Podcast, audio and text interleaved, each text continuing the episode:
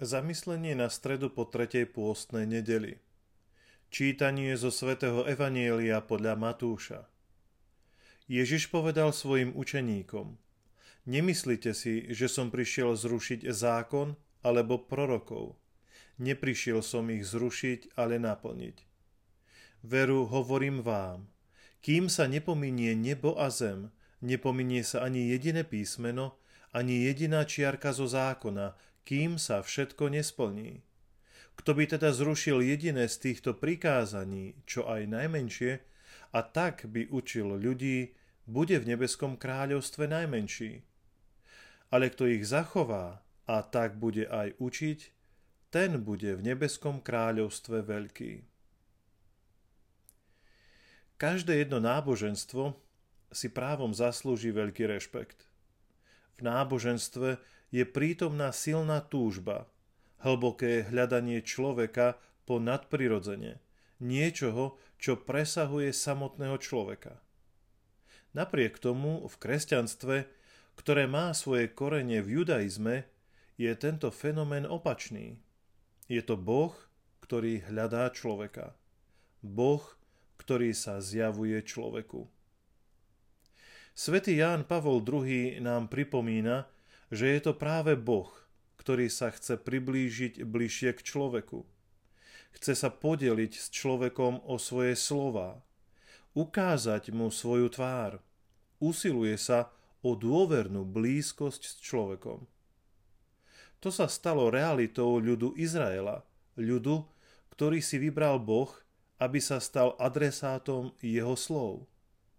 Toto je Mojžišova osobná skúsenosť, keď hovorí – Veď kdeže je národ taký mocný, ktorý by mal svojich bohov tak blízko, ako je Pán, náš Boh, kedykoľvek k nemu voláme. Podobne žalmista hovorí, on svoje slovo zvestuje Jakubovi, svoje zákony a prikázania Izraelovi. Neurobil tak iným národom, nezjavil im svoje zámery. Ježiš a jeho osobná prítomnosť na zemi je práve naplňaním tejto odvekej Božej túžby priblížiť sa čo najbližšie k človeku. Preto hovorí, nemyslíte si, že som prišiel zrušiť zákon alebo prorokov. Neprišiel som ich zrušiť, ale naplniť.